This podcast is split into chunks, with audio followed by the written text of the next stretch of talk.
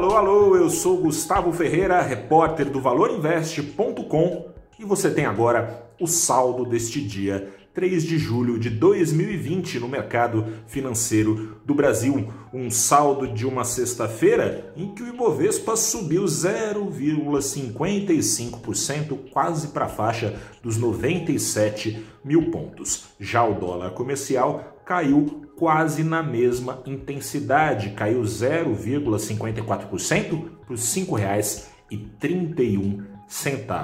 E se hoje, se hoje é sexta-feira, Hoje, sendo sexta-feira, não tem só saldo do dia, tem saldo da semana também, que foi assim como hoje de bolsa para cima e dólar para baixo. Ao longo dos últimos cinco pregões, o Ibovespa caminhou para o alto 3,12%, enquanto o dólar mergulhou 2,61%. Eu vou te contar como é que esses resultados foram construídos ao longo da semana pesaram principalmente para o investidor na quarta e na quinta-feira as surpresas positivas trazidas pelo mercado de trabalho nos Estados Unidos. Na quarta, a gente ficou sabendo que em maio não foram fechadas quase 3 milhões de vagas pela iniciativa privada americana. Ao contrário, naquele mês foram criadas, em pleno auge da crise sanitária nos Estados Unidos, 3 milhões de vagas de emprego.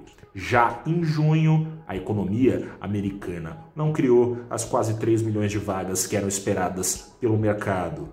Para surpresa de todo mundo que está acompanhando o andamento da crise, foram criados quase 5 milhões de novos empregos pela economia americana em junho. Com essas notícias no radar, apesar da crise ainda continuar, sobretudo a sanitária, e com os Estados Unidos ainda batendo recordes a cada 24 horas de contágio, o investidor se sentiu disposto, na virada do semestre, que foi nessa semana, a assumir novos riscos. Isso fica claro também na queda do dólar, depois de subir 30 e tantos por cento ao longo do primeiro semestre, o investidor realiza uma parte dessa alta comprando ações e assumindo novos riscos. Hoje, no entanto, esses gatilhos não fizeram parte da alta da Bolsa do Brasil nem da queda do câmbio. Por quê? Porque se os gatilhos são americanos, eles não têm como ser acionados em dia de feriado. No dia 4 de julho, amanhã, dia da independência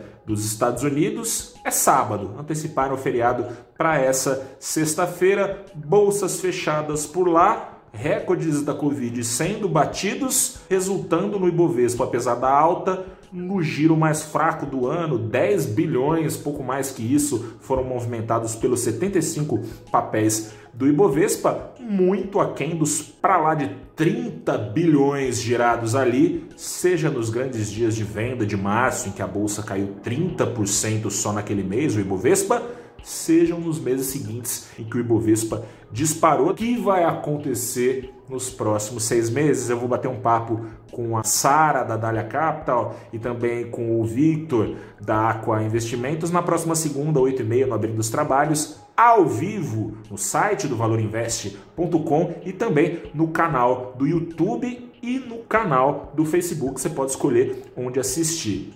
Lá a gente vai falar sobre as próximas emoções, o que, que vai acontecer nos próximos meses. Por exemplo, hoje a alta da bolsa e a queda do dólar, apesar dos Estados Unidos fora de jogo, veio com a ajuda da China, que segue em expansão pelo segundo mês consecutivo, já depois da, da forte contração iniciada quando conheceu uh, a violência da Covid-19, e subiu também o Ibovespa com esses poucos investidores que foram para o mercado se sentindo incentivados por números trazidos pela zona do euro, que ainda está em contração, mas já voltou a atingir os níveis mais altos de atividade em quatro meses em julho. Se a Covid-19 permitir, a economia da Europa já tende a começar uma expansão o mesmo é esperado para a economia americana. Mas por lá o jogo vai ser mais difícil de ser jogado porque governadores estão sendo obrigados a rever medidas de relaxamento da quarentena, esse relaxamento que vem permitindo essa retomada em V da economia americana